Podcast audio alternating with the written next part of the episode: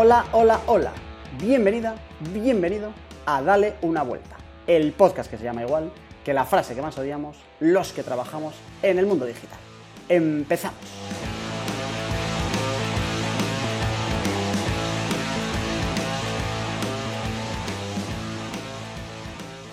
Nuevo programa de Dale una vuelta y nueva renovación quincenal de las dos personas que le dan sentido a este programa. Los dos micrófonos de oro. El día en el que el mundo podcasting haga una gala de premios, que mucho está tardando, y antes de que los premios ya estén vendidos por sobornos, como todos los premios de este país, eh, le darán el micrófono de oro a Carlos Herrero, actualmente cofundador y digital manager de la agencia Mr. Landon. ¿Qué pasa, Carlos? ¿Cómo estás?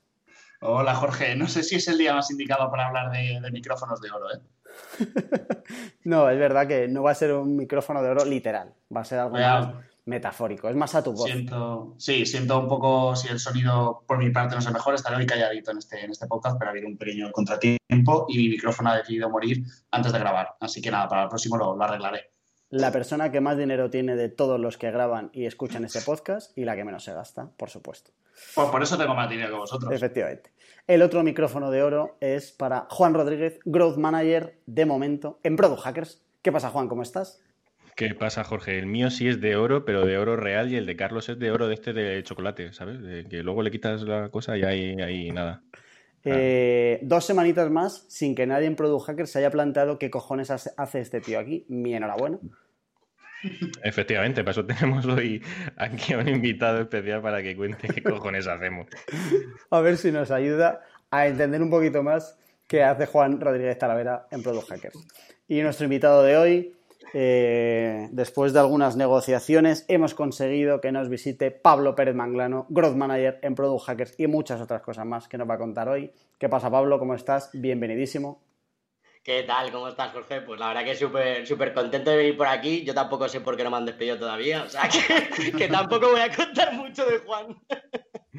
Estás en su mismo grupo entonces, ¿no? Exacto, somos como los repudiados. No, sabemos qué hacemos, hacemos cosas.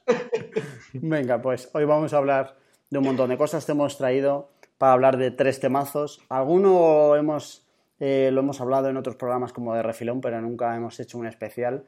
Y hoy queremos hablar de tres cosas que yo creo que son tres cosas que están en tu día a día desde hace tiempo. Uno, growth. Dos, el no code famoso.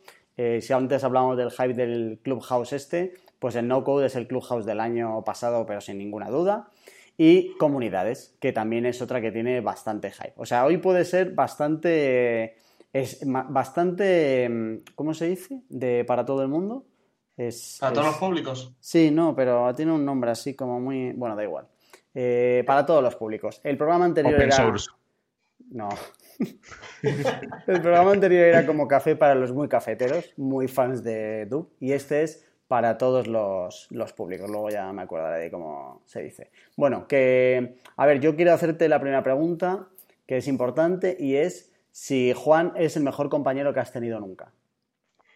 Pues, hombre, hombre, a ver, el mejor, el mejor no lo sé. no, no escucho, no escucho, no escucho. De los mejores, de los mejores sí, ¿eh? De los mejores sí. Porque la verdad que, es un tío que, bueno, que aparte de saber bastante, y sobre todo de algo que yo me cuesta mucho y estoy aprendiendo, que es el plan analítica, o sea, que, me cuesta mucho ver cosas. Eh, la verdad es que luego el tío te apoya, te apoya en todo, es súper buena persona y, y, luego es una risa. Empieza tímido, pero luego ya empieza a soltar las cabronadas y, dices, me gusta, me gusta. O sea, Los mejores 50 euros invertidos de mi vida. Y hasta aquí. no lo digas, ¿eh? Hasta aquí el patrocinio de Juan Rodríguez del programa de hoy. Exacto. Venga, pues vamos a exprimirte un ratito hasta que te canses de nosotros para hablar un ratito de cosas de las que tú controlas y el resto no. Y seguro que puedo ayudar a mucha gente que nos, que nos oiga. Eh, vamos a empezar bloque 1, comunidades. Eh, como lo mejor que podemos hacer es predicar con el ejemplo siempre. Eh, quiero que nos cuentes un poquito esto de Serena Way, que al final es la comunidad que tú tienes ahora mismo. Eh, ¿Por qué la creaste? ¿De dónde sale? ¿Qué, experiencia tienes hasta ahora en comunidades para las preguntas que vienen después?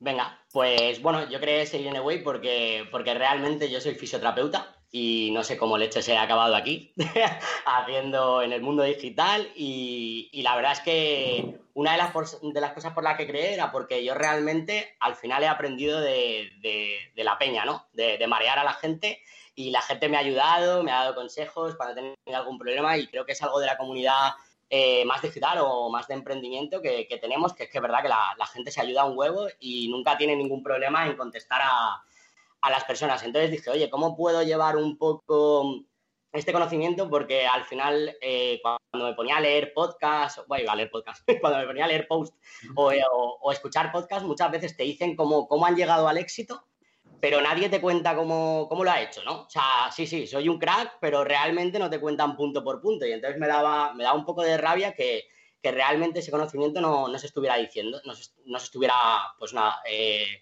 las personas lo pudieran repetir, ¿no? Replicar paso por paso y si te sirve para tu proyecto, genial.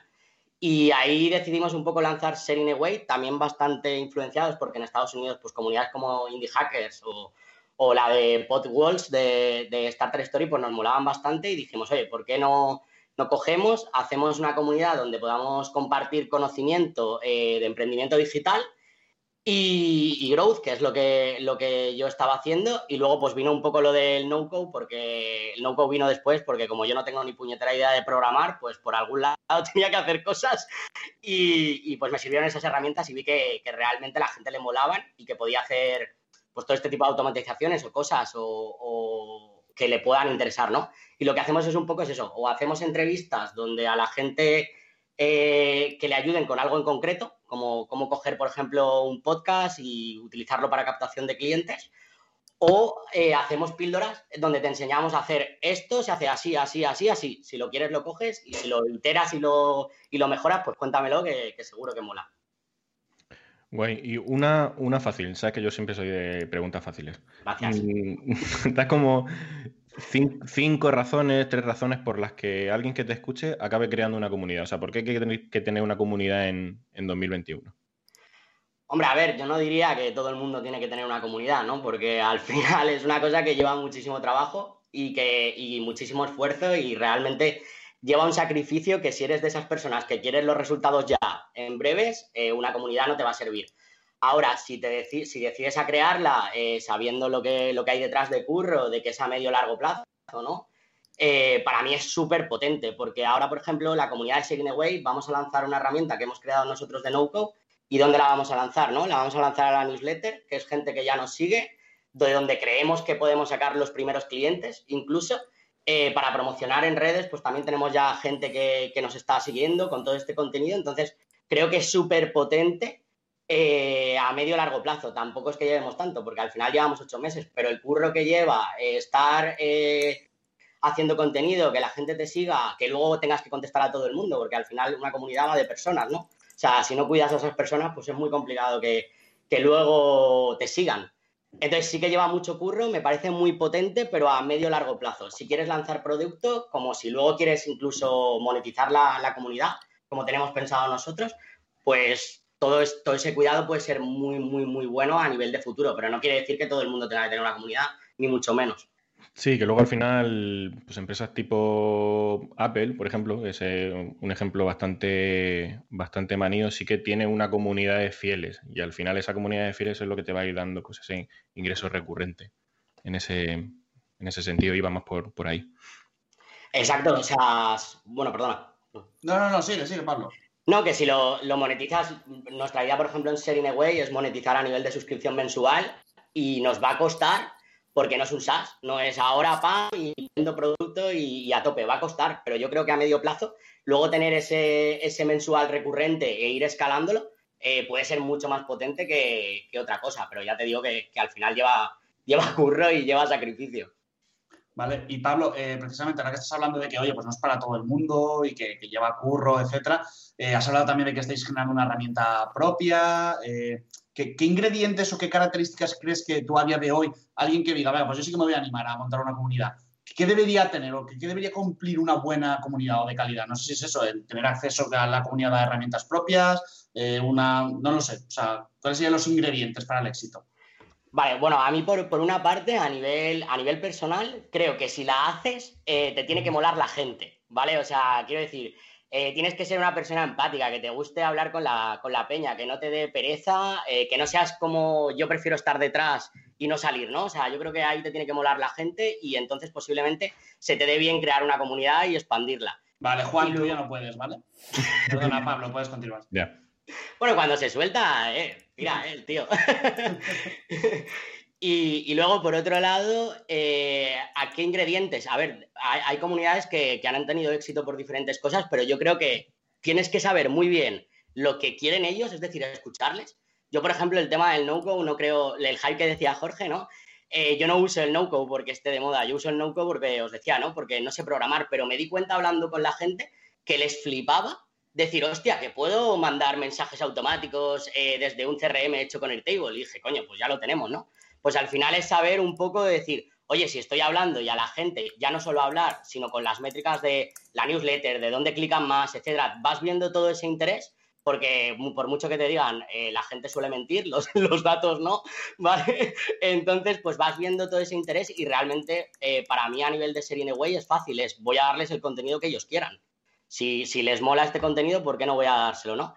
Y luego para mí es súper importante lo que te decía de, cuidar a la gente, de, hablar, de tienes una duda, estoy ahí para ti, si se te la sé resolver, guay, si no te la sé resolver, pues te lo diré y ya buscaré a alguien que lo, que lo sepa hacer, ¿no? Y yo creo que eso, el cuidado a las personas y que realmente el contenido que les dé sea bueno, es una de las, para mí es, es, parecido al éxito, ¿sabes? Que tampoco te voy a decir que, que sea éxito seguro. Está claro. Vale, vale. Eh, un poco más de, las métricas. Pablo, ¿cuánta, gente sois? Eh, ¿qué, tipo de canales? Me interesa también como eh, saber em, dónde está la comunidad. Luego hablaremos un poco de herramientas, no me quiero adelantar, que seguro que además eso nos da para sacar otras keywords que están ultra de moda. Todavía no ha salido Clubhouse, pero saldrá ahora. ¿Qué métricas tienes? ¿Cuánta gente sois y cómo son los mensajes? Hablabas de la newsletter, pero no sé si hay otra herramienta donde utilicéis eh, y sobre todo cómo, cómo va creciendo y tal, para entender un poco qué tamaño tiene eso. Vale, pues realmente no es muy grande, o sea, no somos muy grandes. Estamos cerca de, los mil suscriptores ahora, suscritos en la, en la newsletter de Saving Away. Eh, estamos haciendo de media un open rate, de, por ejemplo, de la newsletter de un cuarenta y pico por ciento. Eh, tampoco es una locura, o sea, hay gente con muchísimo más que, nosotros. Y, luego la comunidad, por ejemplo, eh, hemos pasado por dos cosas. Primero la hicimos en Circle y nos pegamos una buena hostia. No sé si se puede decir tacos. Sí, todos los que Vale. Eh, pues lo hicimos en Circle, que es una herramienta de comunidades, y ya os digo que nos pegamos una buena leche porque es muy cara. O sea, son 60 euros al mes y, luego al final eh, no teníamos nada de interacción, con lo cual hace un mes la, cancelamos y nos fuimos a Slack. Eh, ¿Por qué? Pues porque realmente es una herramienta que ya controla la gente o que es más conocida para ellos, donde se puede categorizar eh, los canales como queríamos, porque teníamos expertos de, depende de la herramienta de no-code que, es lo que al final estamos, tenemos expertos o, o, gente de la empresa, pues en Integromat, un tío de Integromat, ¿vale?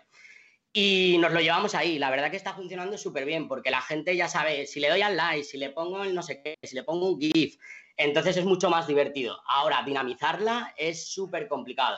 Nosotros estamos al principio, yo con mi antigua startup eh, sí que lo hice, pero aquí estamos al principio y, y, luego que la gente hable no es tan fácil. O sea, tienes que hablar tú mucho y compartir para que luego la gente ya pues eh, diga, venga, va, eh, para adelante, ¿no? Y ya haya conversación.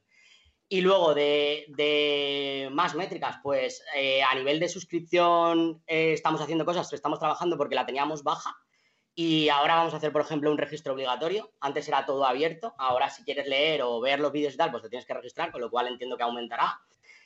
Y luego los canales que me has preguntado, eh, realmente yo lo que vi muy claro era que era LinkedIn, porque yo también llevaba dos años trabajando mi LinkedIn y lo veía como como bastante factible y los perfiles que, estamos buscando estaban bien. Y luego Twitter. Y entonces, pues ahí hemos ido haciendo cosillas, viralizando. El otro día hice un experimento desde la newsletter con Twitter, que luego, si queréis, os lo cuento, que ha salido muy guay. Y pues vamos creciendo poco a poco, que tampoco tenemos aquí la receta mágica de, la de Harry Potter, ¿sabes? O sea, lo normal.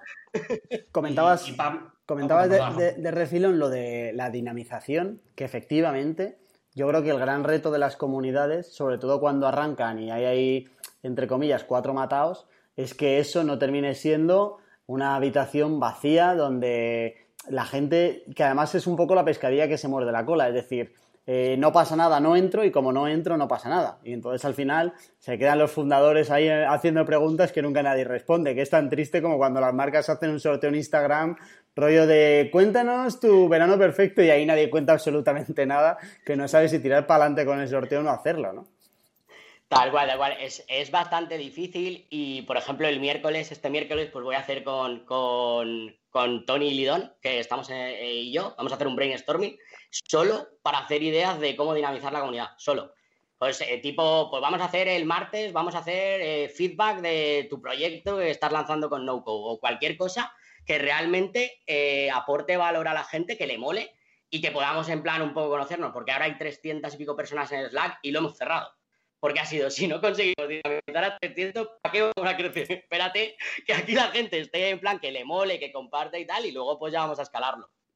O sea que completamente de acuerdo, es bastante difícil, pero bueno, poco a poco. El, otro día hablaba con Bosco de Sin Oficina, que por cierto saldrá en Hambrientos dentro de muy poco, hablando de minimalismo, un poquito de spam. Eh, y me comentaba algo parecido, el reto de la dinamización y cómo se están planteando el encontrar, eh, tú comentabas antes también rollo lo de Integromat, no sé qué, como una referencia, como encontrar algunos dinamizadores por verticales que tengan sentido lo de ellos es mm, creo que incluso como más extenso porque entran un montón de perfiles que se dedican a cosas diferentes, pero bueno, de encontrar, oye, todo lo que tenga que ver con marketing, un dinamizador, no sé cómo lo iba a llamar y de hecho creo que no, sé ni si puedo contarlo, pero bueno, como que le van a poner un nombre, rollo de eh, que se encargue de que aquí haya conversaciones y que de verdad la gente saque cosas, porque la realidad es que eh, todos tenemos tanto lío y, es muy fácil que nos salga el no tengo tiempo, que como no consigas enganchar a la gente que de verdad perciba algo, primero, no entra porque no hay nada de valor y segundo, ¿cómo yo voy a aportar nada si no estoy notando nada de vuelta? Y al final creo que eso al principio recae 100% por los creadores, al final sois vosotros y ahora que es gratis, pero en el momento en el que tú me quieras cobrar 10 euros, ya puede haber ahí conversaciones como para que a mí me compense esa suscripción, ¿no? Ese es el, gran reto gordo, yo creo, porque que la gente se apunte, em, sobre todo ahora que es gratis, creo que es como más fácil. Y seguro que esa primera parte la tendrás como más trabajada, pero esa segunda de que la gente luego, lo que los hackers llamáis retención, creo, eh, esa será como más complicada en las comunidades, ¿no? Porque es lo que tú dices, no sois un SaaS, no sois un producto, vaya, mejor el producto y yo sé que mejorando el producto la gente no se me va no va así. O sea, o, hay una conversación, al final es como el amigo que deja la novia y te escribe siete meses después. Ahora llama a tu prima. Pues esto es un poco parecido. O lo cuidas todos los meses o cuando quieras ya tela, ¿no? Tal cual, tal cual. Es que es eh, toda la razón, realmente es así. Lo que pasa es que, tío, también ha pasado que yo me he dado cuenta que de repente han empezado a salir gente que quiere colaborar. De, oye, eh, quiero colaborar. Ahora un chico había hecho todo un post eh, optimizado para SEO de NoCo de Noco para principiantes, que lo vamos a postear en, en Away y tal. Y ese chico ha sido de, oye, que yo quiero colaborar con esto y estamos ya pensando en, vale, eh, o sea, no vamos a hacerlo súper grande porque hay que salir de un MVP, pero oye, si ya hay gente que ya nos han dicho dos, tres personas que quieren colaborar, jolín, pues vamos a hacerle a esta gente un plan de colaboradores. Vamos a darle, en cuanto esté la suscripción, la suscripción gratuita, vamos a tal, porque al final es la única forma de que si solo soy yo el que comparto, o Tony o Lidón, es imposible. Entonces, pues bueno, tirando de, tirando de la gente y, eso, pues tenemos también, eh, hay otro chico que es muy crack en Babel. Oye, yo le dije, ¿quieres ser eh, líder del canal de Babel? Perfecto, tío, Pablo. Genial, pues el tío está compartiendo con su newsletter. Yo voy haciendo estas cositas, ya te diré a ver cómo sale. Qué guay. Qué guay que la gente se curre el post en plan de tal como para echar una mano eso, eso sí que es como una. O sea, la métrica guapa es esa. O sea, más que eso ya es, oye, toma mi tarjeta. No hay nada más. Tal cual, tal cual. Es que eso es brutal, pero eh, también es que considero que en la comunidad digital y de emprendimiento es que es brutal estas cosas. Yo esto no lo he visto en ningún lado. Ya te digo que soy fisio y ni de coña un fisio iba a ayudar a otro de gratis, ¿sabes? O sea, ni de coña. Oye, y ahora, ahora que hay un montonazo de, comunidades, ¿en qué dirías que se diferencia Away para quien nos esté escuchando? Pues, eh, con, pues, por ejemplo, con Sin Oficina o cosas de esas. O sea, a nivel de comunidad, eh, no, no, es que se diferencie, porque tú puedes tener un Slack o al final más o menos una comunidad es, lo mismo. Yo creo que donde aporta más valor Shading Away es en el que a mí me puteaba muchísimo leerme un post que me dijeran que había tenido mucho éxito, pero que no me contaran el cómo. Era como de por qué. O sea, joder, pues ya que has tenido éxito, dímelo, tío, y, yo también quiero ganar dinero, ¿no? Entonces, eh, yo creo que donde, donde nos diferenciamos y donde la gente también le mola y tienes feedback y, me contesta al email o cualquier cosa, es un poco de, joder, tío, es que me ha molado cómo lo has explicado porque he cogido el vídeo y lo he replicado para mi propio proyecto. Eso es un poco donde que, compartimos con transparencia, que no que yo no me estoy dejando trucos ni nada. Yo lo que he hecho y me ha funcionado lo digo tal cual. O sea, es más en esa mm, labor didáctica de ir compartiendo contenido en, vídeo y de hacer ese end-to-end desde que tienes alguna idea hasta que la desarrollas y compartes métricas para que lo pueda llevar a cabo. Exacto, tal cual. Eh, al final yo muchas cosas que las comparto, luego comparto las métricas de, oye, esto es lo que me ha salido, esto tal. Y luego a nivel de comunidad pues ya se irá viendo, porque realmente para mí lleva poco tiempo para sacar realmente aprendizajes de si, si es diferente a otras. Lo único diferente a otras que yo creo que hay ahora mismo en Sereneway es que al final tienes eh, canales de las herramientas de NoCode y tienes los expertos de, o sea, gente de la empresa que directamente si tienes una duda vas allí y pues en vez de buscarlo en Google, vas y le dices, oye, Francisco, esto como mierda se hace, y él te lo dice. Entonces, eso. Y Pablo, antes eh, hablabas de, bueno, creo que la pregunta está bastante clara, pero eh, hablabas de Slack, eh, Jorge también ha hecho ahí un poquito de, spam hablando de, Bosco, ¿no? En Sin Oficina. Y una de las preguntas que teníamos era, bueno, a la hora de agrupar a toda esta comunidad, en tu caso ya has dicho que, que utilizas Slack, ¿no? que bueno, todo esto empezó a lo mejor podría ser los foros, ¿no? Las primeras comunidades, luego parece que se pusieron de moda los grupos de Facebook, Telegram, Slack y ahora la, última niña bonita es Discord, ¿no? Parece que, no es solo para, la gente que, juega. Entonces, claro, mi pregunta iba más por ahí de cuál crees y por qué que es de las mejores herramientas para eh, generar esa eh, interacción con los usuarios. Entiendo que Slack a ti te gustará mucho y has contado tu propia experiencia.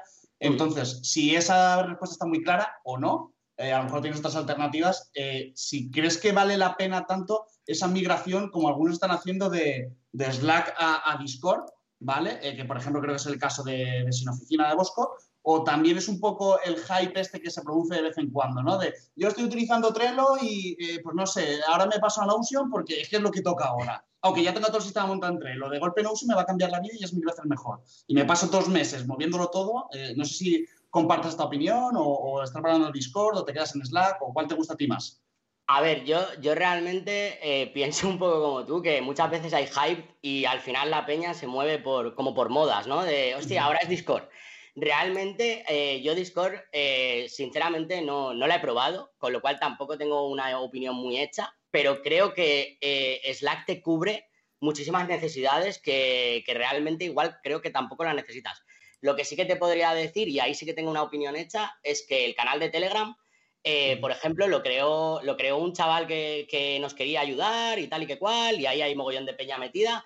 Y, yo, a mí no me mola nada, porque la peña empieza a hablar y no te enteras de nada, no sé si no hay hilos, a mí, a mí me empieza el talk, ¿sabes? Y, y, es que ya directamente no entro. Entonces, lo único, que, lo único que a mí me mola de Slack, y por eso la hemos cambiado, es porque podíamos hacer canales estructurar mejor la información y que la gente pues, pueda entrar en el canal que, realmente le interese, ¿no? Eh, y que no se forme como esas conversaciones que al final acaban en, la gente hablando por ahí, cruzando temas y, no sé, yo lo, veo súper desorganizado. Ahora, con Discord no sabría decirte, pero yo lo que he visto eh, me parece un poco igual, eh, pero bueno, esto igual Bosco lo sabe contestar mejor que yo, pero migrar toda una comunidad con lo que se puede perder en el camino, ojo, te tiene que, para mí te tiene que dar muchísimos beneficios. Claro, a mí me ha pasado un poco eso. Cuando vi la, decisión dije, ostras, pues yo sí que he probado Discord, ¿vale? Eh, y, digo, bueno, pues sí, hay servidores, hay canales, algo muy similar a Slack. Tal vez tenga algunas opciones más a la hora de hacer videollamadas o, o, de voz o en el límite de archivos que puedas pasar o número de mensajes. Mm, al final también tiene bots, pero es verdad, al final decía, digo, ostras, una comunidad tan tocha como la de Sin Oficina, movértelo todo, que Slack a lo mejor está mucho más interiorizado en la gente, bien sea por el eh, ámbito laboral, etcétera, quien más, quien menos tiene ya una cuenta de Slack, pero esta de, Discord, yo creo que no. Entonces, no sé si ha sido un, paso muy premeditado. Eh, y con el caso de Telegram, estoy de acuerdo contigo. A mí, yo también lo detesto, sin embargo, está bastante de moda. En un caso particular que puedo contar es eh, también un club amigo aquí, es Sabandijers. joder, tienen un, un canal de Telegram que a veces me apetece seguirlo, pero yo ya cuando me veo que hay 500 mensajes, me da mucha pereza, ¿vale? Y la solución que han hecho es, en lugar de crear canales, han hecho como crear eh, más grupos, grupos temáticos. Y digo, ostras, es que no quiero tener siete grupos de, de sabandijes. Además que tampoco puedes crear, al final no dejas ser un chat y tampoco puedes crear hilos, ¿no? Entonces la verdad es que eh, comparto totalmente tu opinión en ese aspecto. Sí, yo es que creo que, o sea, eh, si lo puedes centralizar, eh, mejor que descentralizado, porque me parece al final una locura de tengo que postear en siete grupos distintos, en un Slack, en un no sé qué, no sé. Yo por lo menos es mi opinión y sobre todo porque sea escalable y cómodo para ti, ¿no? Al final también. Yo reconozco que voy a abrir un Discord ahora en la nueva agencia, Mr. Landon, porque antes estaba, tenía Slack y lo voy a hacer porque tengo que hacerlo desde cero. ¿Vale? Entonces, y me apetece y tengo curiosidad. Entonces dices, ya, pero si ya conoces Slack, ya, pero es verdad que tengo ese gusanillo. Entonces, por eso digo, ostras, no sé hasta qué punto le pica a la gente el gusanillo para, para, hacer el cambio cuando ya lo tiene todo montado. Pero bueno, yo, yo creo que es, es, importante también el número de gente que haya. Es decir, que a lo mejor el primer paso para la comunidad sí que puede ser el Telegram, porque si hay 50 tíos y tías eh, la mitad no entra y tal, eso puede parecer por lo que decíamos antes. Hay menos sensación de vacío si eh, en Telegram que si haces un Slack, haces un canal por cada tema, no sé qué, y todo te queda súper montado, pero luego en cada canal hay cuatro matados hablando solo, ¿sabes? Y no me contesta nadie. Se nota mucho más, se nota bastante más. Entonces, creo que a lo mejor también puede ser un poco que la herramienta tenga que ir con la evolución de la comunidad. Tú arrancas una comunidad hoy, lo más rápido y lo más fácil sí que puede ser el canal de Telegram. Cuando veas que el canal de Telegram empieza a tener los problemas que vosotros habéis sentido, que es demasiado jaleo, aquí no me entero de nada, se me está poniendo ya el ojo a lo Mariano Rajoy, sé que necesito otra cosa, porque hay muchas conversaciones de temas diferentes y entonces sí que tiene sentido, pues oye, para tener temas diferentes, joder, un canal de Telegram por cada uno, o sea, le estás pidiendo demasiado a la gente. Entonces te haces un Slack, ¿no? Y luego ya, pues un Discord o algo de eso. Eh, sí que en el cambio de Slack a Discord hay algo que se ha tenido en cuenta en Sin Oficina, que es el coste. Es decir, eh, toda la gente que había, el mantener el Slack y tal, eh, requería demasiado respecto a cambiarse. Y eso también ha tenido que influir, más allá de que luego al final Discord está más pensado para algo así. Yo como usuario, la mejor ventaja del Slack es que ya lo utilizo para más cosas. O sea, yo tengo el Slack de mi empresa, tengo el Slack de no sé qué, y luego podía tener el Slack de Sin Oficina. Sin Oficina lo que me ha obligado es a descargarme el Discord solo para Sin Oficina.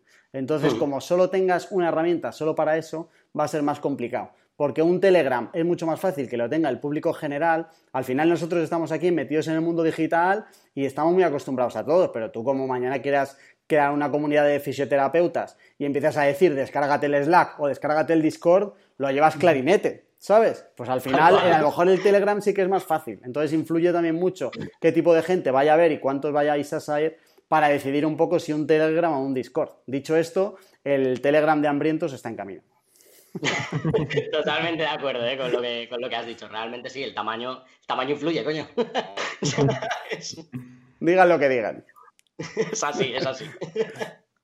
Vale, venga, vamos a avanzar un poquito, Pablo. Eh, segundo bloque, este, este seguro que aquí hay miga para aburrir, que es todo lo que tiene que ver con growth. Eh, quiero empezar como por el principio, eh, igual que hemos hecho antes, igual que nos contabas un poco qué has hecho sobre comunidades, cuéntanos un poco cómo llega eh, alguien que se iba a encargar de dar masajes a la gente a entrar en todo esto con lo que es el growth, dónde estabas antes de Product Hackers, qué habías hecho de growth y, y ahora un poco también como qué haces para que los muggles entendamos esto del growth, exactamente qué es y si, y si existe, que todavía no tenemos claro algunos si esto existe de verdad o es otra manera de ganar pasta. A ver, realmente el grow son los padres, ¿eh? Tienes que ser con ellos, Pablo, muy didáctico y tener mucha paciencia. Ya te lo he explicado yo cien veces. Vale, vale. Eh, joder, lo que no sé es dónde quieres que me remonte, tío. ¿Sabes? A ver, por curiosidad, ¿cómo haces el paso de fisio a otra cosa? Y luego un poco, ¿cuándo empezaste a necesitarlo o cómo metiste el pie? Venga, va, pues ¿cómo hago lo de fisio? Pues tenía, bueno, me había montado una clínica y a los, pues estaba ahí, claro, no tenía pacientes, me monté una clínica y solo tenía ocho pacientes, con dos cojones, ¿vale? Y, pues viendo, viendo, claro, a mí en fisioterapia ni en ninguna carrera sanitaria te, enseñan a, a, captar clientes a nivel digital. Y pues nada, empecé a mirar cómo captar esos clientes a los que no llegaba yo boca a boca, ¿vale? O boca a oreja. Y tal cual, pues nada, pues empecé a mirar, empecé a mirar y me, me, empezó a flipar. Y llegó un momento en el, que, en el que yo decía, joder, es que me da pereza tratar a, esta, a esta gente, ¿sabes? Y realmente estoy muy metido en, en, aprender todo esto del marketing, me flipa el mundo digital, el emprendimiento online y tal. Con lo cual cerré, cerré mi clínica porque yo dije, bueno, pues por lo menos necesito saber inglés si me quiero meter en todo esto. Cerré mi clínica y me fui a Australia en plan loco, eh, ocho meses a, a currar de, de mil cosas y, nada, y luego cuando me volví a España, pues tuve la suerte de estar trabajando en un e-commerce donde aprendí bastante y a los dos años, eh, pues fundé, eh, bueno, una startup que se llama GuruWalk, que es de, free tours, de tours basados en, propinas. Eh, es un marketplace donde, donde poníamos en contacto a guías de todo el mundo de, que hacían free tours con viajeros de todo el mundo. Y ahí es donde pues empecé a hacer mil cosas de comunidad, me encantaba y luego pues donde descubrí un poco el growth. Yo el growth al final eh, hicimos una especie de programa de aceleración y mi tutor fue Juanma, el que ahora es mi jefe también. y total, que bueno, me vino con esto del growth y tal y a mí me pasaba un poco lo mismo que yo decía, pero, pero es que no, no entiendo qué, qué coño es esto, ¿no? ¿En qué se diferencia? Pues al final para mí es súper simple. O sea, es, eh, yo, eh, para mí es un juego realmente me lo paso bien porque para mí lo considero jugar. Yo analizo con un objetivo y digo, vale, pues si esto lo cambio así y esto lo cambio así, yo creo que puedo funcionar, pero realmente no lo sé. Lo cambio y luego analizo los datos. El marketing para mí, marketing digital, igual es más eh, estrategias que están más comprobadas, como, bueno, pues si hago inbound marketing o si hago la newsletter de esta forma o si está como más comprobado, esto juegas con más incertidumbre. ¿Vale? Entonces, eh, creo que hay una parte que tienes que, ser bastante creativo de, joder, ¿cómo le doy la vuelta yo para que funcione mejor? Y luego realmente al final analizas, porque tú cuando haces cualquier experimento dices, el 50% del tráfico ve la original y el 50% del tráfico ve el experimento. Yo analizo los datos y los datos me dicen si, si ha funcionado o no. Al final un poco growth es eso y se mueve en todo, en todo el funnel, desde la adquisición a lo que tú decías, ¿no? Retención, revenue, eh, activación, puedes hacer experimentos en, cualquier parte del funnel, pero bueno, que, para mí al final es un método científico que se, que se basa en, datos, ¿no? Y eso es lo que yo creo que más me atrajo, porque eh, siempre son como la gente tiene un montón de opiniones y sabe un huevo y, luego al final eh, yo las opiniones me las paso ya un poco, yo no me creo ninguna, ¿sabes? Doy fe. claro, y realmente al final tú me puedes decir misa, pero si los datos me dicen otra cosa, me voy a creer a los datos. Entonces yo creo que es un poco lo que, lo que a mí me enamoró de, hacer esto, ¿no? Y sobre todo eso, que luego te lo pasas guay. Mola ese, tú me puedes decir misa porque te vale para antes pero, y para después. Es decir, oye, cambia esto de color que seguro que vamos muy bien. Tú me puedes decir misa. O después, oye, que esto ha funcionado bien, ¿no? También me puedes decir misa, ¿sabes? O sea, que está muy bien para bien y, o sea, para antes y para después. Eh, Quiero aprovechar el, el Guru Walk, que además es un proyecto que tengo bastante fichado por otras historias, eh, para intentar como bajarlo un poquito para que la gente entienda esto del growth, cómo puede terminar, porque al final, al ser un marketplace, tenéis dos tipos de usuarios que tienen que llegar a la plataforma. Si no están los dos, no tendrá sentido, que es como lo de si no hay conversaciones en la comunidad. ¿Cómo enfocas desde growth algo así? Es decir, no sé si te centras en uno de los dos el más complicado o qué tipo de aprendizaje sacaste para conseguir los dos perfiles. A lo mejor el que busca free tours es un poco más fácil, pero un perfil de alguien que esté en una ciudad y que nunca se haya planteado esto y tal, y quiera llegar a Uruguay como, para sacar dinero, ¿qué, estrategias os funcionaron ahí para conseguir los dos tipos de usuarios? Vale, pues mira, por el, por el usuario de, viajero, eh, yo no me encargaba. Yo lo que me encargaba era de la comunidad de guías, que para mí era la complicada, porque realmente viajeros, eh, tú hacíamos un montón de, comunicaciones, de notas de prensa, de marketing en Facebook, etcétera, iban llegando, pero los guías sí que era más chungo, porque era en plan, además de, no, es que no vas a cobrar, ¿no? Free tour, y era como de qué, perdona, eres tonto, ¿sabes? Entonces, claro, cambiarle el modelo a gente que es guía y decirle, no, no, que te pagan a voluntad, y era en plan de, ¿y si no me pagan qué? No, no, que te van a pagar de verdad, o sea, era, era difícil. Entonces, eh, nosotros empezamos por, yo, bueno, yo era en plan en Facebook, pues de grupos de Facebook de expats en Berlín, eh, españoles en, Venecia, ¿vale? Y entonces pues iba un poco, un poco buscando, eso al, final, al principio cómo lo, cómo lo solucionamos. Luego hicimos eh, tema de, también de contenidos, pues nosotros empezamos en La Habana y lo primero que hicimos fue salir en, periódicos no digitales ¿Por qué? Porque realmente el target allí no tiene mucho internet que digamos, ¿no? Y al final pues dijimos, joder, pues es que es mejor salir en noticias eh, que, realmente irnos al digital en La Habana, que tampoco tiene muchísimo sentido. Pues de ahí salieron bastantes guías.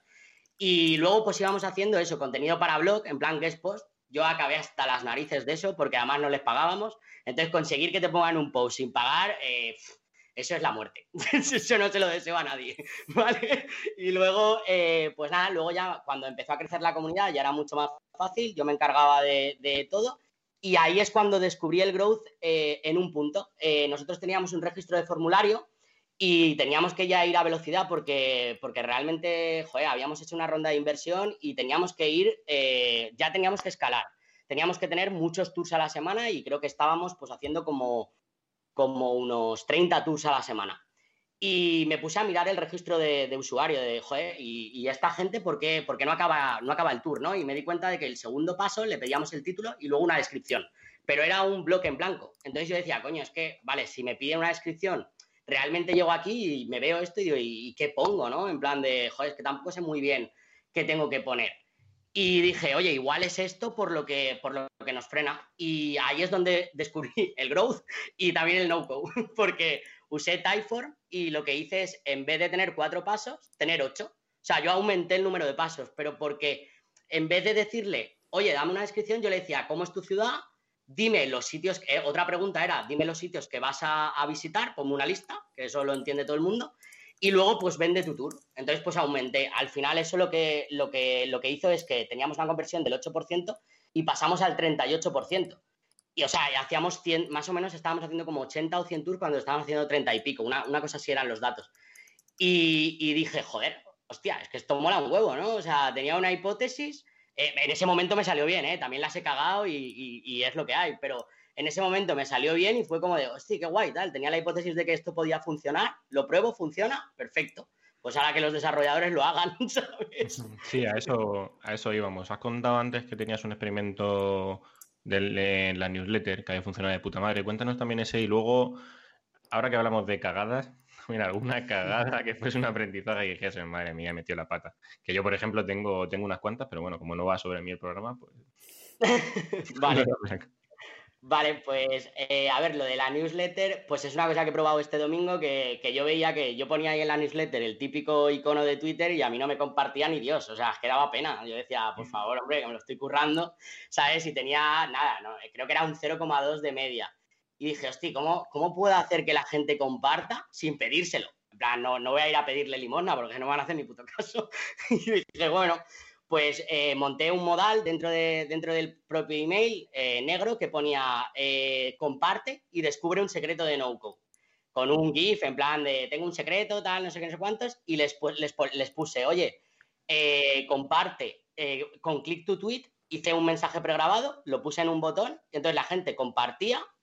Cuando llegaba a Twitter ese mensaje programa, precreado, perdón, ponía arroba Way, o sea, nos estaba mencionando, Integromat lo escuchaba y le lanzaba el, secreto, que era un mensaje privado, como yo había hecho esa automatización. No en plan de te enseño cómo lo he hecho, en plan de cómo funciona todo en automático. Y, joder, ha sido, ha sido la leche, porque, claro, he pasado de 0,2 a, 5, que al final es un más 4.000 y pico por ciento de, de, conversión, que digo, coño, pues mira, sí que funciona así. Entonces, nada, me he dado cuenta de que digo, bueno, pues la gente a no ser que seas Dios, en plan Samuel Gil, ¿sabes? Pues no va, o David Bonilla, no comparte ni Dios. Digo, pues algo, algo hay que darle, ¿no? Y, ha funcionado. Y cagadas, pues, eh, tío, no o sea, bueno, tuve una que, envié, tuve una que envié eh, en mis inicios de, de GuruWalk, eh, le envié una base de datos de, de Gmail de unos 500 contactos eh, no sabía que me tenía que poner yo eh, primero y luego todos en copia oculta, con lo cual me puse yo primero y todos, eh, claro, salieron todos. Pero en una base de 500 datos, 500 contactos justo antes, la semana antes que se había lanzado lo de la, lo de la RPGD. Y fue como de, puto vamos, ¿sabes? O sea, acabo de liar muy farda, ¿sabes? Así que me, que me acuerde, pero vamos, seguro que habré hecho. es que además las hago porque soy muy despistado, tío. Eh, pensando en, esta parte de las cagadas, los de Growth en realidad eh, tenéis como poco margen de liar la gorda, ¿no? En el sentido de que al final es en plan, Primero, no me mojo, yo no sé si esto va a funcionar, que eso os da mucha más tranquilidad. Y segundo, vamos a hacerlo con muy poca gente y tal, y a ver qué pasa. Y a no ser que sea lo que ha contado Pablo, que es más como un fallo que una cagada gorda, o sea, en plan que no es como diferente. Eh, lo bueno que tiene la parte de growth es que solo vas a echar todo lo que puedas echar cuando ya has validado un poco, pero a la hora de validar esos experimentos no tienen por qué jugarse mucho, ¿no? ¿Cómo le vendéis a una empresa, oye, vamos a coger una parte de tus usuarios para hacer esto concreto y cómo se lo toman? Que seguro que hay que ir chicha. Bueno, eh, realmente, a ver, eh, depende de lo que dices tú. Tú intentas decir, vale, imagínate que, tiene muchísimo tráfico y que vas a hacer algo que realmente puedas poner en riesgo el modelo de negocio o cualquier cosa joder, es que es tan fácil como decirle, pues no, te lo pongo al 50%, te lo pongo al 10%, ¿sabes? Como que tú bajas porque al final dices, bueno, pues si yo tengo un millón de tráfico, ¿qué más me da ponérselo al 50 que ponérselo al 10? Y si realmente tiene riesgo ese experimento, ¿para qué me voy a jugar yo si realmente los datos los puedo sacar igual? Al final eh, depende un poco de, de, cómo esté el, el, proyecto, ¿no? En qué fase esté, cuánto tráfico tenga, etcétera. Yo voy a poder jugar con esos porcentajes. Con lo cual, a mí eso, por ejemplo, no me da miedo. ¿Cómo se lo toman ellos? O sea, la gente que entra en Product Hackers entra como con en la cabeza de, bueno, esta gente lo que hace es experimentar y al final lo que me da es conocimiento. Es de, oye, yo he visto esto, esto funciona mejor, ahora si lo quieres desarrollar, lo desarrollas tú, pero yo todo lo que voy a hacer es experimentación para que tu objetivo se consiga. Con lo cual tampoco, no, no son nada real. Bueno, por lo menos yo no me he encontrado, también te digo que llevo, eh, creo que ocho meses, seis meses, creo. Eh, tampoco me he encontrado con ningún cliente que me diga, no, no, no, esto no lo hagas ni de coña, para nada. Y, que luego, se lo intentas traducir a, pasta, o sea, con un incremento de un CTR en un botón, en un modal o en un CTA o lo que sea, pues al final no... Un CTR te puede decir poco, pero, luego si se, lo si se lo traduces en pasta, si por ejemplo estamos hablando de, de no sé, un, un negocio en el que vas a CPM, y tú le traduces un CTR del 3% con CPM de, yo qué sé, mil pavos y le dices que le vas a aumentar el CTR en un 20% de mejora, pues ahí tienes el incremento de pasta. Si lo traduces con, pasta, por muy pequeño que sea ese porcentaje, si lo traduces en, en lo que toca el bolsillo, todo el mundo luego lo entiende. ¿Y, cómo, cómo, y cuánto tenéis que defender cuando las cosas no salen? Es decir, que cómo, cómo, cuando termina eso y ese 20% resulta que ha sido un menos 1%, o no algo así, ¿no? Pero bueno, cuando no sale como decís que va a salir o esperáis que va a salir, ¿cómo es el cliente? Porque al final esto de growth, hay más muggles que growth ahora mismo. Entonces, eh, ¿cómo explicáis a un cliente que además entiendo que serán empresas bastante clásicas ya y con sus estructuras y tal, eh, que esto no ha funcionado bien, pero que te llevas eso que decía Pablo del conocimiento. ¿Cómo se vende esto del conocimiento? Que me encantaría saber cómo se hace, la verdad, para aplicarlo a partir de mañana. De la, de, la suma, de la suma de un experimento te pueden salir dos o te puede salir, bueno, de la suma de dos experimentos te puede salir otro que, que funcione mejor, con lo cual... Vale, pues entonces amplío la pregunta, cuando no funciona el primero y encima te salen dos nuevos, ¿cómo le vendéis el, oye, este no ha tirado bien, ha costado pasta? pero vamos a hacer dos más. O sea, quiero saber cómo es la relación cuando vosotros al final, que sois los que explicáis luego las cosas que hacéis, cuando las cosas no salen bien, cómo podéis defender, qué discurso tenéis, cómo vais educando al cliente, porque joder, vosotros sois ahora mismo la tuneladora de todos los que puedan venir detrás, eh, cuando dentro de cinco años la gente quiera vender este servicio, ¿sabes? Pues, a ver, yo, yo por mi parte, eh, cuando no ha salido bien se lo he dicho, o sea, es que tal cual, en plan de, mira, tío, es lo que hay, o sea, son experimentos, ¿sabes? Es como de, joder, puede salir, yo tengo la hipótesis de que esto iba a funcionar, pero mira, no ha funcionado porque, pues porque no lo, o no lo he cuadrado bien, o no lo he aterrizado bien, o, pensaba que iba a funcionar y no, no, lo ha hecho. Y luego lo de Juan sí que me pasó de, de, de un cliente que quería, al final lo que él quería era revenue. Entonces yo hice un experimento que aumentó por 10 el tráfico para llevarlo desde la home a la landing de pricing, pero realmente no estaban comprando. O sea, había aumentado un huevo el tráfico, pero realmente no compraban y era de coño. Y lo único que le dije es, mira, esto realmente funciona, ha funcionado en tráfico, pero yo no me voy a quedar en tráfico porque lo que tú quieres es que yo haga ventas. Con lo cual, déjame iterarlo porque he pensado que es que la gente está clicando porque ve como una notificación, vato loca, pero realmente cuando llega dice, no, si es que yo no quería comprar, o sea, me habéis engañado realmente, ¿no? Entonces, eh, creo que le he creado, o sea, ha molado para ver que tienes eh, tráfico, pero le, creo que le he creado frustración al usuario. Entonces, déjame, déjame iterar este experimento y me dijo que sí, que sin problema. Entonces, lo que hice fue, oye, pues en vez de una notificación, cuando cliques, en vez de llevarte a la landing de precios, le saltaba un, modal como Instagram. Tenemos una oferta para ti y tal, no sé qué. Bajó el tráfico, claramente, pero luego la gente sí que compró. Muchísima conversión más. Entonces, pues bueno, me he equivocado en el primer planteamiento o realmente lo he planteado de una forma que no lo tenía que haber hecho, oye, pues eh, déjame iterarlo. Y luego pues te puede pasar que, algún experimento falle y... Es pues, normal. ha fallado, ¿sabes? Es normal. Que, suele pasar en psicología de usuario, en, también en muchas eh, pues, hipótesis que puedas tener tú, en experimentos que hayas hecho con el, en el pasado. te puede pasar en todo eso para luego poder desarrollarlo y tenerlo todo correctamente medio para poder iterarlo después. Tiene pinta de que sois bastante más sinceros que los marqueteros, que prometéis bastante menos y ah, tiene como la parte mala de que a lo mejor pueda haber alguien que no lo entienda del todo y diga, oye, que mira que para eso pues me voy a la lotería y hago los experimentos con el euromillón, ¿sabes? Pero si luego sale mal, la gente lo entiende como para entender que que haya salido mal no significa que te lleves cosas. Al final, Pablo, si no hubiera hecho el primer experimento de la home, no hubiera llegado al segundo, que es donde está la fiesta.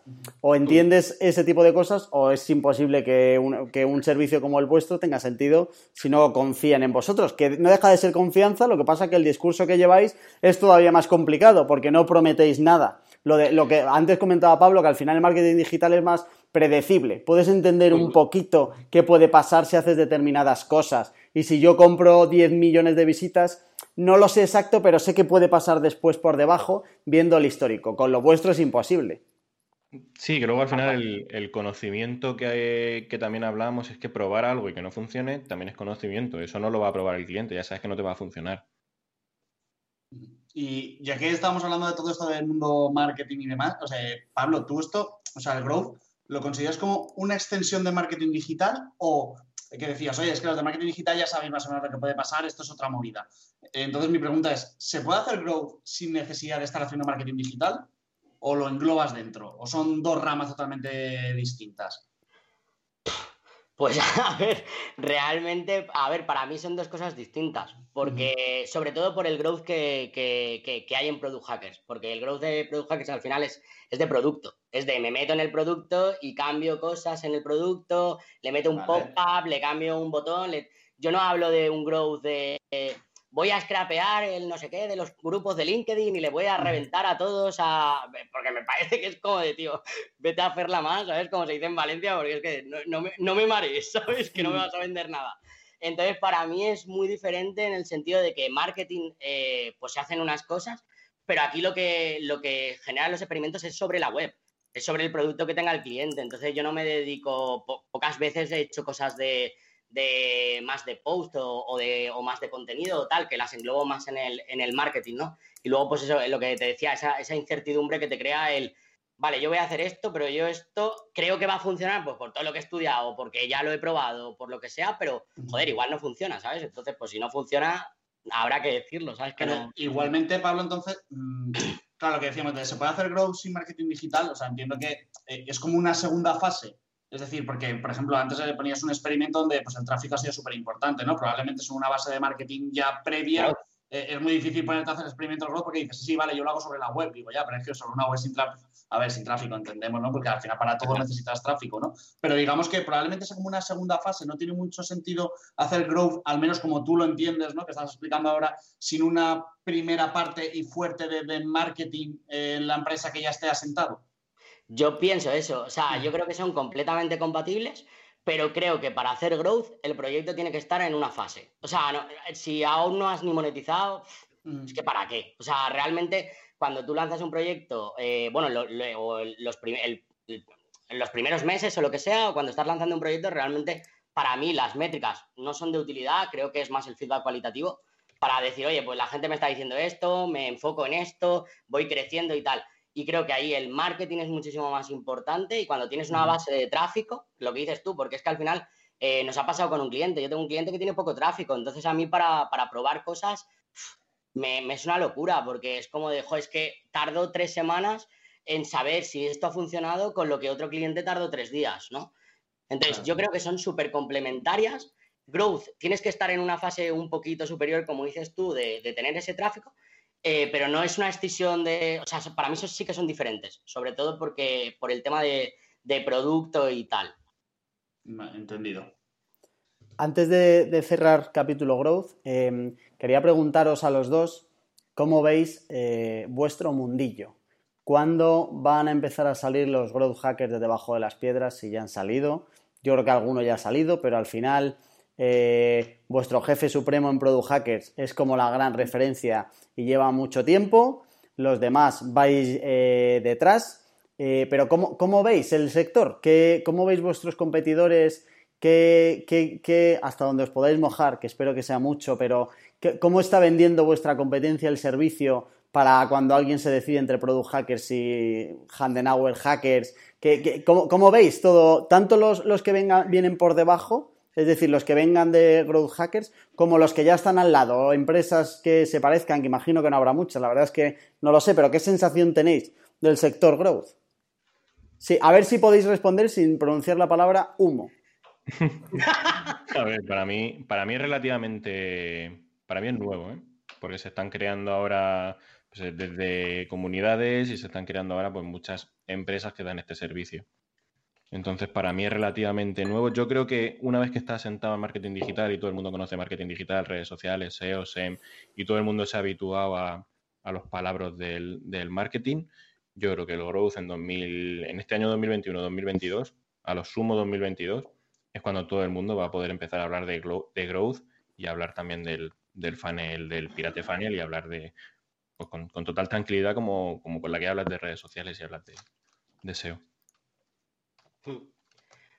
A ver, yo, por lo que por lo que he visto tal o por lo que leo, sé que en Estados Unidos, por ejemplo, como que está muy, muy se, conoce bastante, pero porque al final las grandes empresas eh, son las que han hecho, pero ya te digo, es que yo no, no lo veo como como algo de, joder, es que esta, esta peña hace magia, no, al revés, de hecho, no hablo ni de, ni de hacking, o sea, ni de, ni de hacks, o sea, hablo de, tío, experimenta y mira los datos, es que no hablo de nada de eso porque me da hasta rabia, de decir, coño, que parece que, que algo que, además, algo que me, que me mola trabajar, parece que como es súper humo porque es hacker, o porque la gente dice hack, ¿no? El hype este, esto lo decía me moló mucho porque en Sharing Away entrevisté a, a Vicente de Streamloots, que no sé si lo conocéis, eh, pero bueno, a mí es una startup que, me flipa, además es que he trabajado con él en el UPV y tal, y el tío me parece un crack. Y, la verdad que el tío me lo dijo, dice, es que odio hablar de hacks por eso, porque al final es como experimentación, si me sale guay, crezco, y si no me sale, pues no crezco. Entonces, eh, creo que cuando eso se meta más en España y la gente no hable de estos Harry Potter y es magia y tal, cuando a la gente le quede claro que simplemente es, haces una cosa y la analizas, es que no tiene más para mí, eh, creo que al, final entrará como, todo, ¿no? Y realmente yo en España tampoco sé decirte mucho competencia de, agencias de growth porque no conozco mucho. Eh, conozco una, eh, es que no me acuerdo, se llama Snowball, pero, pero es bastante nueva. o sea, como que lleva dos meses, es que es, de un chico súper conocido, pero no me. Pablo, Pablo Marketer. Exacto, Pablo Marketer. Pau, Pau, no me sale más el apellido ahora. Exacto, exacto. Pues él hace poquito, como hace dos o tres meses, lanzó, lanzó la agencia y tal, que no sé cómo le estará lloviendo, espero que bien.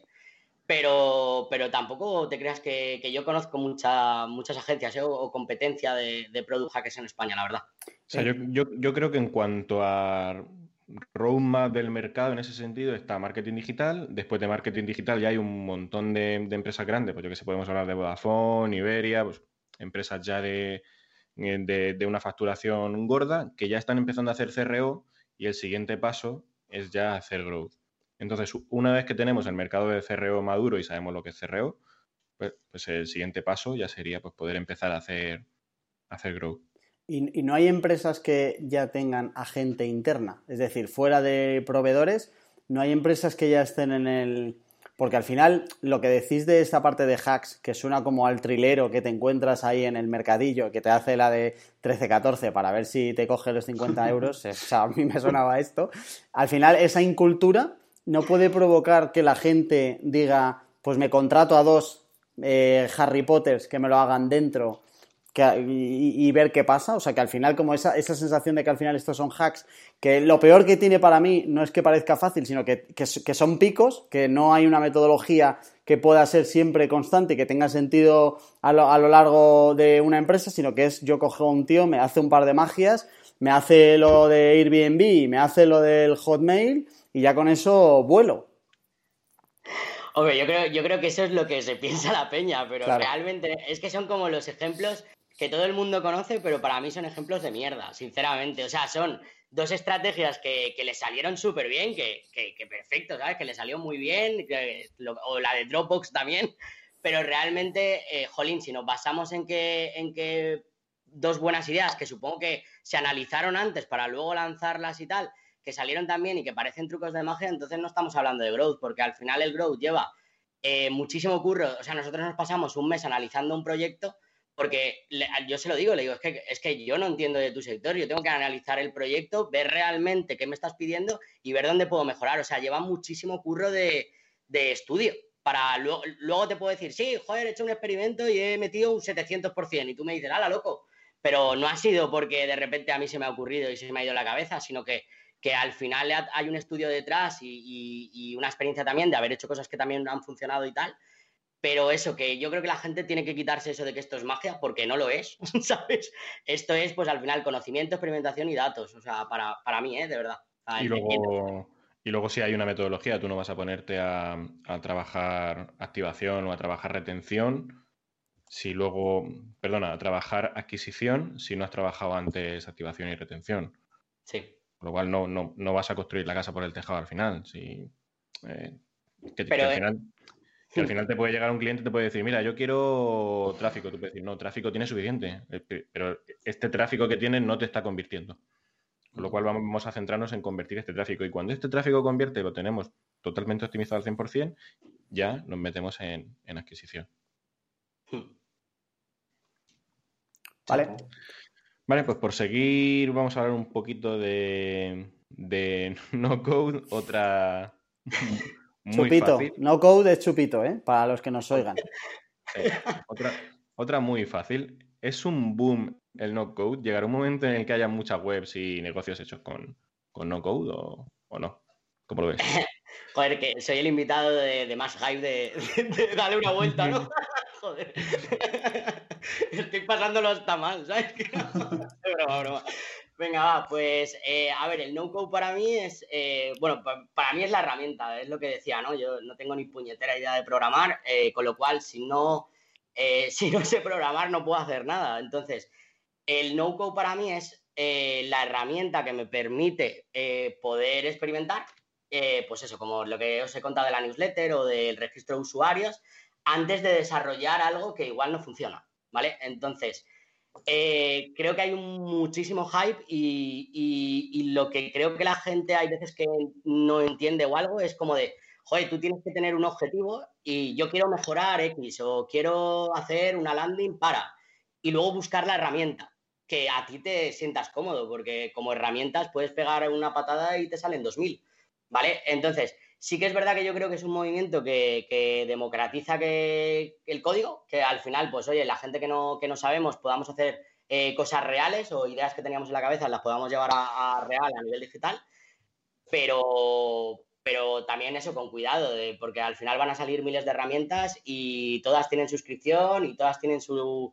Y, al final es dinero al mes, entonces elige bien la herramienta con la que creas que, tienes que empezar o, la que más te puede llevar al objetivo que quieres conseguir y a partir de ahí pues eh, explora y, tienes ahí un mundo de, conocimiento y yo sí que es verdad que pienso que ha venido para, quedarse porque al final ayuda. O sea, ayuda a la gente que no sabe programar a, como os decía, pues hacer cosas. Y venga, Pablo, eh, pregunta de rollo revista Super Pop. Dinos, ya que has dicho que hay tantas herramientas y tal, y obviamente, pues eh, dependerá el caso, tu, top 3, tus tres imprescindibles en tu día a día que se han convertido ahora, que dices, mira, sin estas tres herramientas yo ahora, mismo no podría vivir. pues a ver, para mí es CART, eh, porque, porque puedes hacer landings a una velocidad de la leche. además, creo que quedan, no súper profesionales, pero quedan bien. Eh, y puedes validar cosas súper rápido. Para mí, CART eh, me flipa.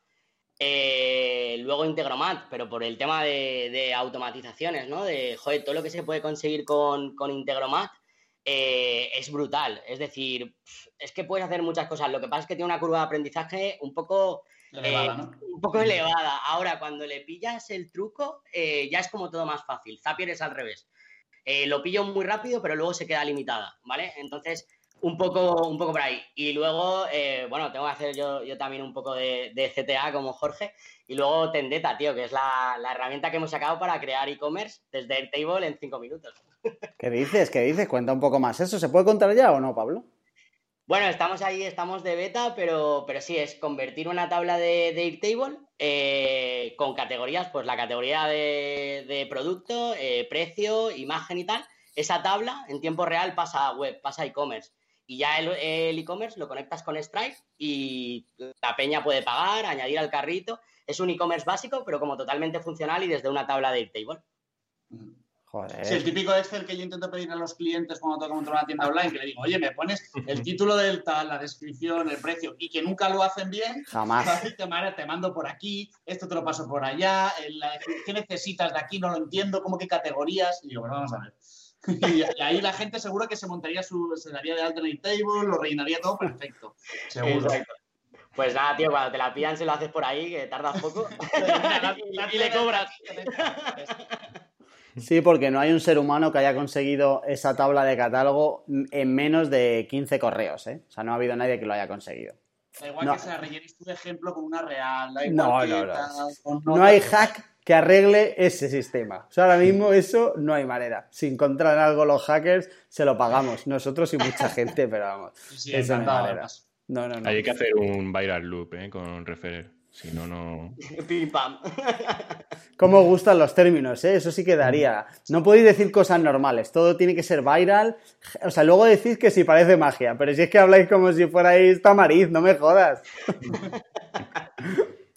que eh, Pablo, comentabas antes que tú no tienes ni idea de programar. Has hecho, seguro, eh, un montón de locuras sin tener que programar. O sea, a ti el no-code, más allá del hype, te ha servido como solución para eh, lo que tú querías conseguir. yo te quería preguntar un poco por tu opinión sobre el papel de los programadores y dónde quedan. Es decir, le doy un poco la vuelta a la pregunta. ¿Cuántas veces has echado en falta no saber programar después del no-code? ¿O has tenido que tirar de programadores por entender si de verdad eh, podemos ser los que no tenemos ni idea de programar 100% independientes o tenemos que seguir con el discurso ese que es bastante tuitero de mi hijo de dos años aprenderá a programar porque eso será lo que le salvará y no sé qué. ¿Va a hacer falta de verdad enseñar a los niños a programar? ¿O tú para todas tus historias no has necesitado nunca eh, picar código? Venga, va. Pues eh, siendo totalmente sincero, eh, a mí me fliparía saber programar. O sea, creo que, realmente eso eh, le puedes dar muchísimo más a cualquier cosa. O sea, está claro que estas herramientas pueden hacer. De momento, para mí es que están como. Joder, es que como acaban de. Están como bebés, ¿no? Acaba de nacer como todo esto y yo creo que tiene potencial y que llegará, pero también tienes el límite de la herramienta. Los programadores no tienen ese límite. De hecho, eh, mi socio en Sereneway es, es programador y al final cuando él coge y dice, hostia, pues te acabo de cambiar este texto para que te salga perfecto tal, que igual son tonterías, pero él coge, pone ahí el código y ¡pam! Y yo me estoy tres horas para, hacer eso, ¿no? Entonces, eh, a mí me, encantaría porque creo que le puedes dar una potencia eh, brutal, porque muchas, al final tú tienes bloque para embeber código. Car, por ejemplo, puedes embeber código y está súper, está de puta madre, porque al final puedes hacer muchas cosas.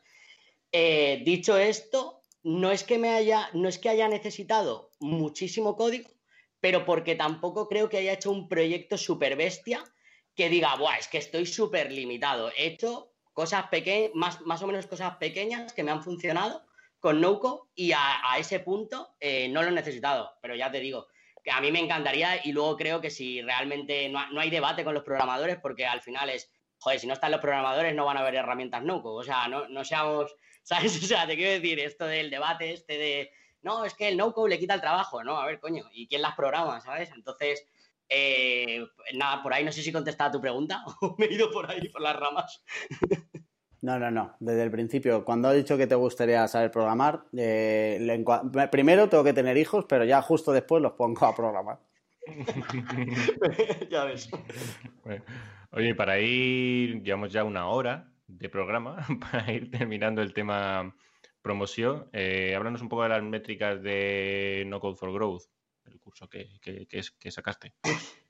Vale, bueno, en No Code for Growth fue, fue para validar si realmente la gente eh, pagaría por la comunidad de Serineway, ¿vale? O sea, fue como vamos a sacar un curso para validar si esto tiene sentido, ¿no? Si, si, realmente luego la gente va a sacar la tarjeta y lo que tú hablabas, Jorge, y, va a pagar por, por o sea, para hacer crecer un proyecto con, con NoCo, ¿no? Y lo lanzamos eso, lo lanzamos con CAR, pagamos 19 pavos, eso lo conectamos con Stripe y, poco más. Así, ah, bueno, y luego hicimos una estrategia en redes como de, bueno, pues eh, lanzamos y hablamos del NoCo for Growth y tal y que cual. Y, bueno, la verdad que fue muy bien porque la primera semana vendimos como, pues creo que fueron 50 y pico cursos, cuando pensábamos que íbamos a vender dos. Eh, con lo cual dijimos, bueno, pues ya está, esto ya está validado, ¿no? Muy bien. Y no teníamos el curso. O sea, nosotros eh, se nos fue la, cabeza y lo lanzamos sin tener el curso, tipo Lean Startup Total, eh, mucho humo. Y luego dije, hostia, hostia, tío, que no, que, tengo, que, darles algo, ¿sabes? Es cuando me puse a hacer el curso. Les dije, oye, perdonar, que esto era una beta. La gente se lo tomó bien, la verdad, ¿sabes? Y, nada, pues eso, lo hicimos en, en un mesecito porque bueno, necesito tres semanas porque, bueno, yo la primera parte no la tenía hecha, pero la tenía muy en la cabeza lo que, lo que iba a ser, ¿no? Porque la primera parte es, pues, cuál es la metodología Growth y, por qué se trabaja de esa forma, que al final es lo que hago todos los días. Y la segunda era lanzar cuatro experimentos en real con no-code. Uno para, adquisición, otro para activación, retención y, y referral. Y, nada, ahora llevamos, creo que lo han hecho más de 100 personas y la verdad que, que la, gente, la gente guay, no le estamos metiendo nada de caña yo creo que si le hubiéramos dado más promoción, pues eh, la gente hubiera comprado, pero ya os digo que era para probar realmente si la gente quería pagar, ¿no? Porque nuestra mente es ser in away y, y, eso, y tener como un ecosistema de, conocimiento y píldoras con herramientas hechas por nosotros de, de, de NoCo. Y, bueno, simplemente pues eso, fue, fue así, pero ya os digo, joder, que por 19 pavos, y yo lo he conseguido, eh, mogollón de gente lo puede hacer. O sea, es que Me acuerdo, me acuerdo además de esa semana empezando a trabajar a las 7, yéndote a las 3 y a las 9 de la noche me mandas un WhatsApp y sigues todavía ahí. Sí, sí, pero porque, joder, tío, porque claro, es mucho lean startup, pero los cojones, ¿sabes? Eso te produce un estrés, ¿sabes? Es mucho estrés, ¿sabes? De decir, tío, que he vendido un curso que no tengo, ¿sabes? O sea, esto lo tengo que arreglar,